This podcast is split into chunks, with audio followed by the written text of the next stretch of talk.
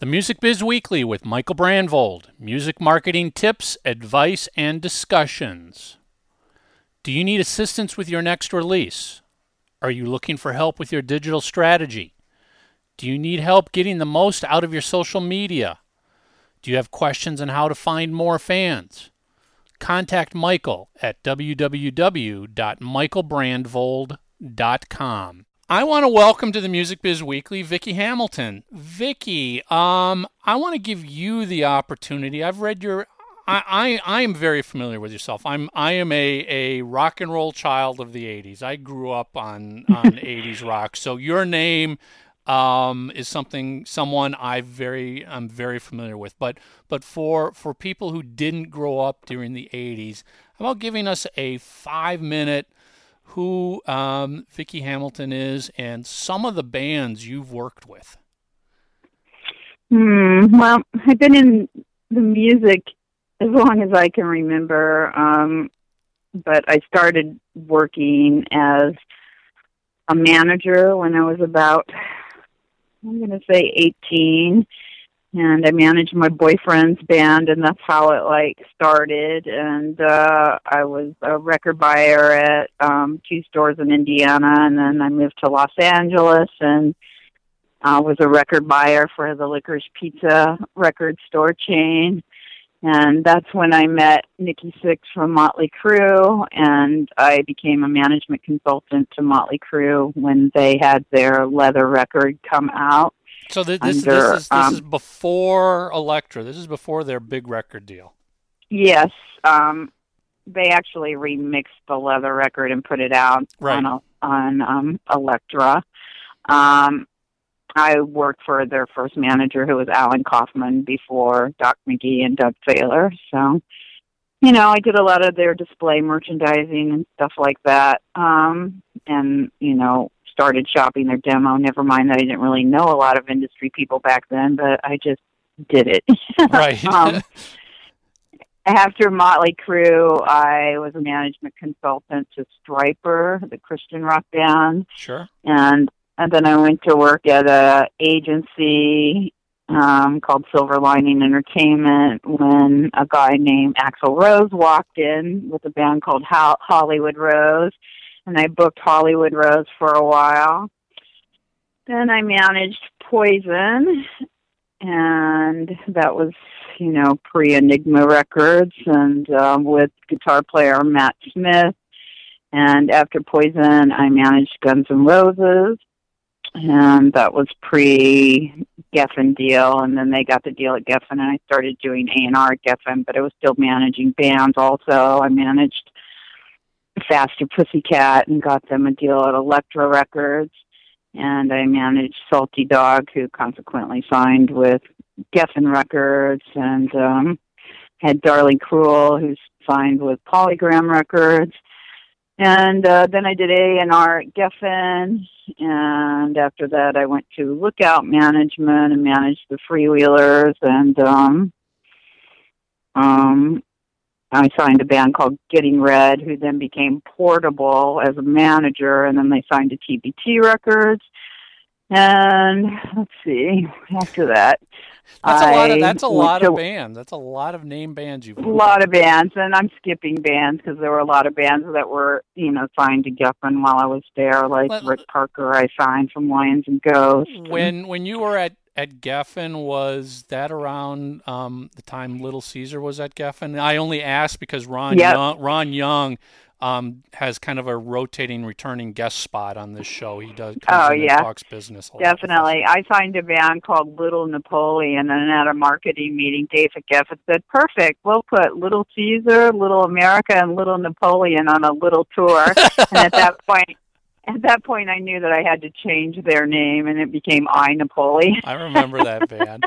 It, it it it is funny. It's like back in the 80s everybody either had white or little in names. Right. so then after that I like um I worked at Lookout and Vapor, and then I went to Capitol Records with Gary Gersh and was an A&R consultant there. And at the same time, I started my own record label called Small Hairy Dog, and I only signed one artist, which was June Carter Cash, and that record won a Grammy. So, wow, you know, and I still manage acts today, and um, you know, I'm doing. I'm a blogger, and I've just written a book as well, and I've written a musical play and a couple screenplays. So. That's kind of what I've been up to for my entire life. It's a little much to comprehend, probably. but it, it, yeah, it, it's a lot. It's a lot to take in in a in a thirty minute um, interview here. But let let let. So you've you've seen the music industry change completely. I mean, you know, when when you were involved back in the eighties, I mean, that's money was flowing. Record labels, you know, were signing anything and everything, and bands were getting advances and tour support and um, and now you fast forward to today, and that's all gone, and it's never Yeah. it's never coming back. Um, Yeah, it's never going to be like that, but you know, I think I think we're on the way to like making something better and the good news is artists are kind of in control of their own careers again. So, that's what I wanted to ask you is so you know having been there where where um, you know the record label pretty much is is the puppet master of everything, controlled all of these bands, and the bands were basically just told what to do and you know they had managers and publicists and marketing people and record labels. You know they everybody was doing it for them till to today where bands basically have to wear all of those hats on their own. Um what which which is a you know taking out the fact that there could be just a boat, boatload of money thrown at you in the 80s from a business standpoint from a, a band development which one do you think is better for a band for a career for for developing your music you mean as opposed to how it was then as it is now? yeah yeah i mean you're is, is, yeah is is, Um, is today a better time to be a band because as you said you now have control Well, you know, I think it's like both pro and con. I mean, the good news about today's market is that, you know, you can go global just from the standpoint of having YouTube videos. Um, the bad news in that is that there's no mystery left. Like, you know, there will never be another Led Zeppelin where, you know, ooh, they are touring with Alice Aleister Crowley and, you know, the black magic and all that stuff. I mean, in today's market, everything's instantaneous. You can like just, you know, Google it up and find out what's going on. Um, as my friend Brian Perera at Cleopatra Records said to me when I interviewed him, it's like it's like Christmas and all the packages are unwrapped. You know, there is Yep. no more mystery. no, you're, you're you're right. I mean, listen, I grew up I grew up as a huge Kiss fan in the '70s, and I spent a number of years working for Kiss. There, there, there's no mystique left. Kiss, if Kiss Yeah. came out today, it would have never worked. You, you couldn't, you couldn't hide your identities. Every, like you said, you just Google and you'll find somebody's entire history on on Wikipedia. So, um, a, you know, from from a from a marketing standpoint, you know, it's it's a very different world. But isn't it a more exciting world for the band to know? I, I interviewed Mark Slaughter a couple weeks ago, and he's releasing his own his solo first solo album, and he's doing it all on his own. You know, Sure. doesn't that say something to a band that um, you can do this all on your own? You don't need well, I mean, you don't need I a label to get into Records, iTunes. when I worked at Geffen Records, they had like 300 employees. I mean, with the gate, the Geffen label now, I doubt if there's even five employees. You know, it's like the major labels are down to like skeleton staff, and you know they're going to pretty much outsource whatever they have anyway to you know PR companies and radio people or whatever. So if you're a band, why not do that yourself? And I've spent a lot of time over the last three or four years learning about YouTube and videos. And, you know, I do a blog called the Aesthetic V blog where I just talk to people about the creative process because that's what fascinates me. And, uh, you know, I think that if you're a band today, you need to like have the fifth member of the band be a social media person that really knows how to like do Instagram and Facebook and Twitter and YouTube and make that all roll, you know. I'm sure there's like new social media things that are important too that I don't know about, but you know, it seems to be ever evolving. Yeah, you, You know, know, even even President Obama is like into it now. It's like I have a friend that works at Google and he's presenting some stuff at the White House, I think, today about how makers and creators at YouTube work, you know. right, right. You know, back back back in the '80s, um, to to to acquire fans, you needed that big industry machine to do that for you. But today, um, it's it's much easier to acquire fans, whether it's through Facebook or Twitter or YouTube or Instagram or or Tumblr or Medium or you know Vine. Your fans are out there. Right. You just you have to want to put the work into going out there to find them, and and it won't it won't cost you know two million dollars in some marketing budget to buy ads in you know Rolling Stone and Spin and Metal Edge and all every magazine at the time, Rip magazine. You know that that's how you did it back then. Now you can you can do it on a very low budget um, effort. Yeah, during my Guns N' Roses days, I got my first fax machine, and I was like enamored with it. I was just like, "This is going to like change my life." no more running artwork around town to run ads. You know, I could just like fax it on over there to them, you know, or paperwork for contracts or whatever. Well, I mean, so the com- the computer is both a you know a blessing and a curse all in the same go. oh yeah, yeah. I mean, I, you you've got to look at it as a tool. You know, eh, you know, a mm-hmm. guitar is a tool for creating eh, music. You know, the computer is a tool for promoting yourself. It's it. You know, the computer isn't going to do it by itself, no more than buying a a very expensive guitar is going to write the song for you. Um, you know, looking back at at at where you came from in the 80s whether it was with with Motley Crue or Poison or or Guns and Roses are there some lessons you learned back then that are very applicable to today Oh boy, yes, a lot. Let's see where to start with it. Um, well, back then I used to party, and I don't anymore. I've been clean and sober for 15 years, and you know, for anybody that's in this business, I would like suggest being clean and sober because you know it just seems like the drugs and the alcohol come for you easily, you know, in the entertainment business. So keep a cool head, whatever that means to you. Um, also, be true to your uh, creative self. Like, I honestly believe if you're true to your own creativity, the time comes around with you, and not try to fit into the niche niche of the moment. Um, because you know you could be at the end of a uh, you know a time period of where something is happening, and then you change to fit that, and then you'll miss the next loop of things because you've tried to fit into whatever's happening in that current moment. Um, let's see.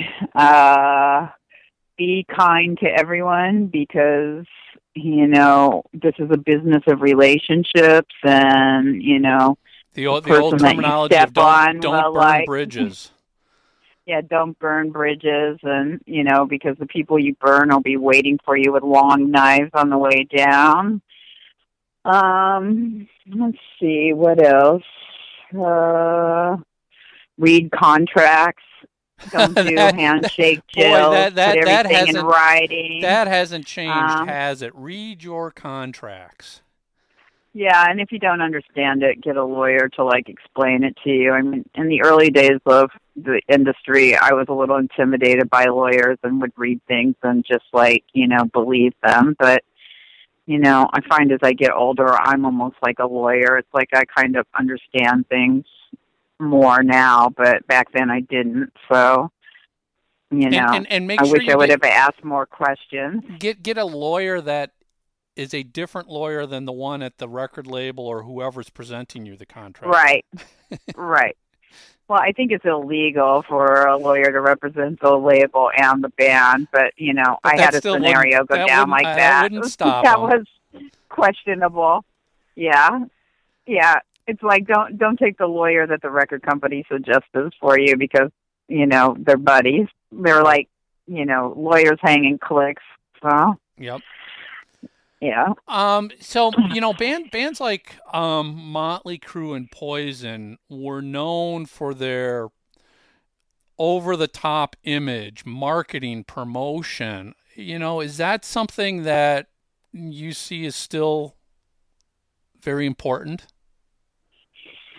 Um, yes, I think the marketing is certainly important, and over the top, that's going to get you noticed quicker than anything. But again, you know, the internet has kind of uh, taken away the mystique of things. But you know, oh, what's the guy from YouTube say to me? I have this friend Andy Stack at YouTube. He was like, okay, the the videos that will go viral are the ones that are shocking, informative, um, sexy. Uh, there was one other thing. No, I can't remember. Oh well. Well, those are three of the things that go viral. Funny. Um, you know, and also you have to find what your golden thread is that sews the project all together. It's like when you make your record, what is that chord that sews all your songs together that makes it your staple of who the band is?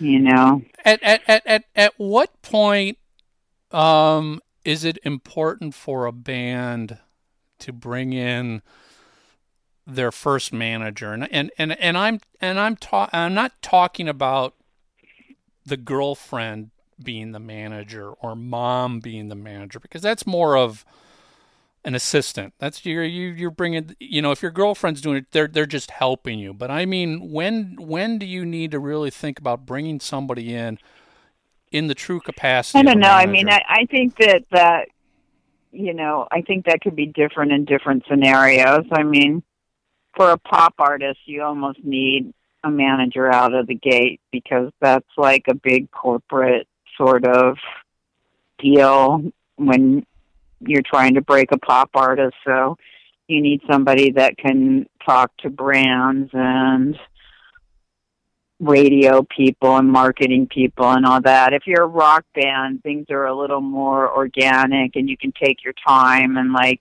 start playing around before you take on a manager.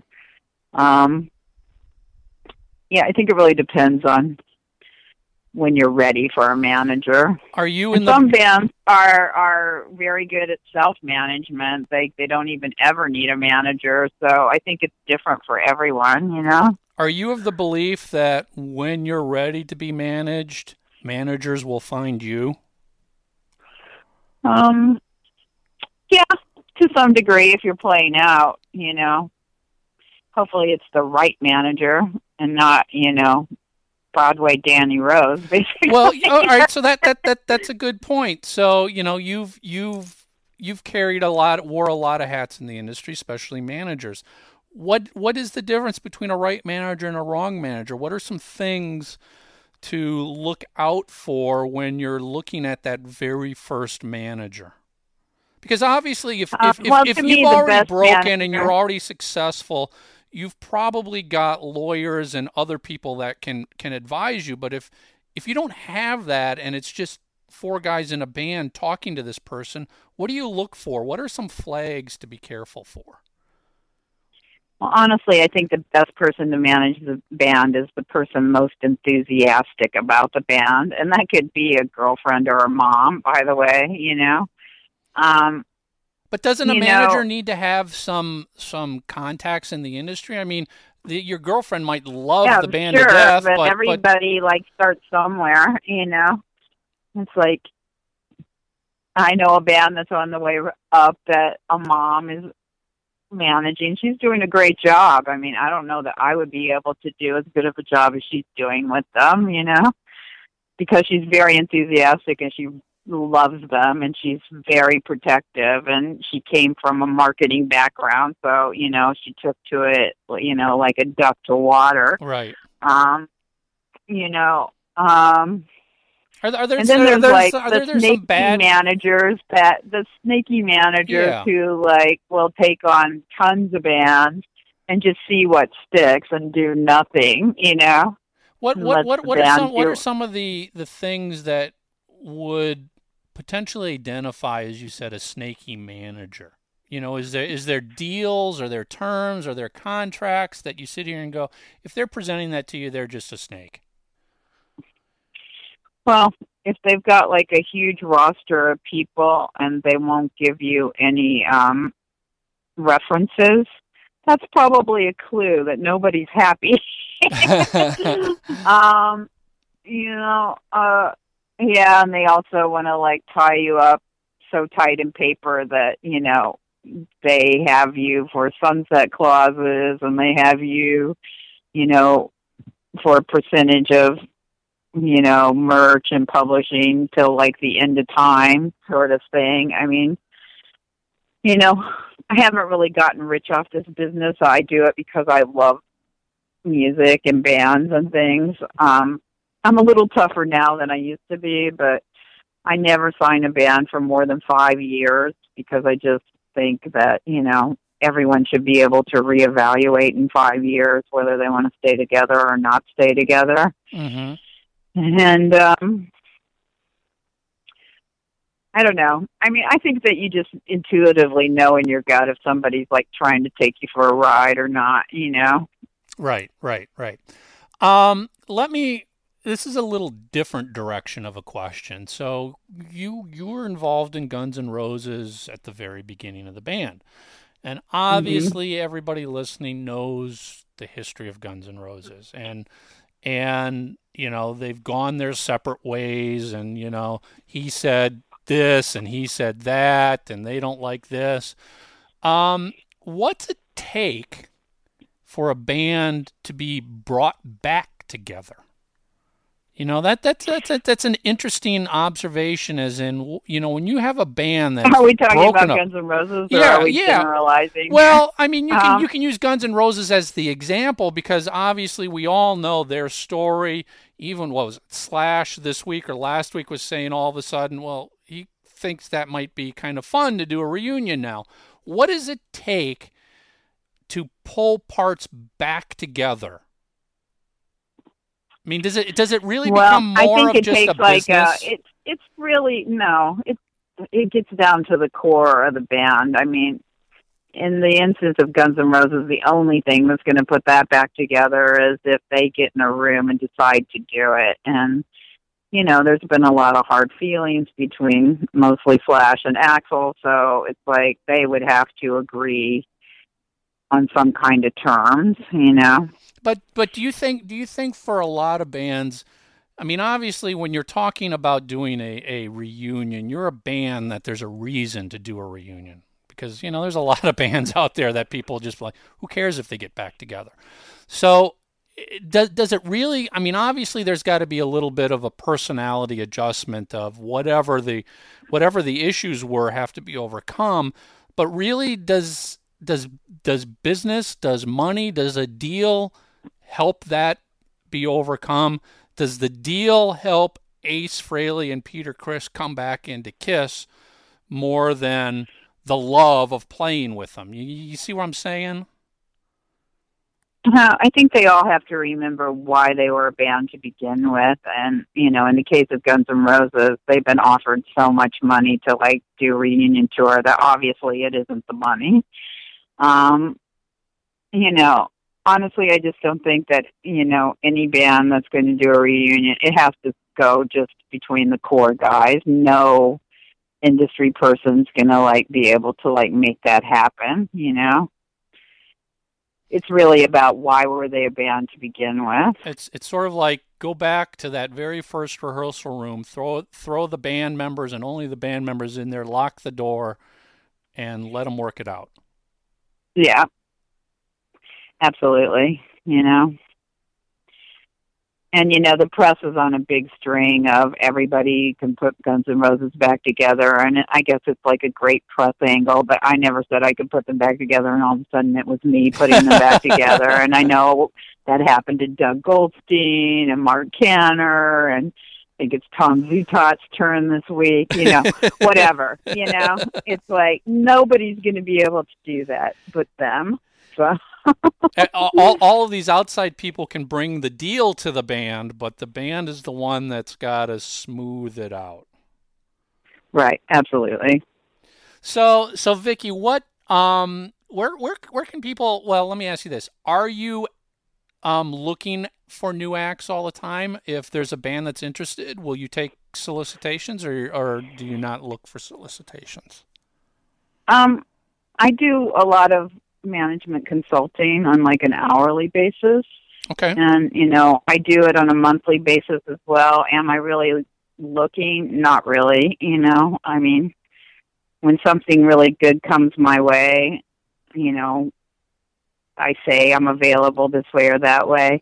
I'm only like managing two projects right now, which is Diana Meyer and um co-managing Talk Like June, but I management consult like you know five bands. Sure. And Where... it's basically like being a manager, but you know, I don't have contracts with them. They pay me monthly, and that's it. They're free, you know. Right. They're free and clear. Um, where where can people find you online? What, what what's the best way to reach out to you? Website, email um, address?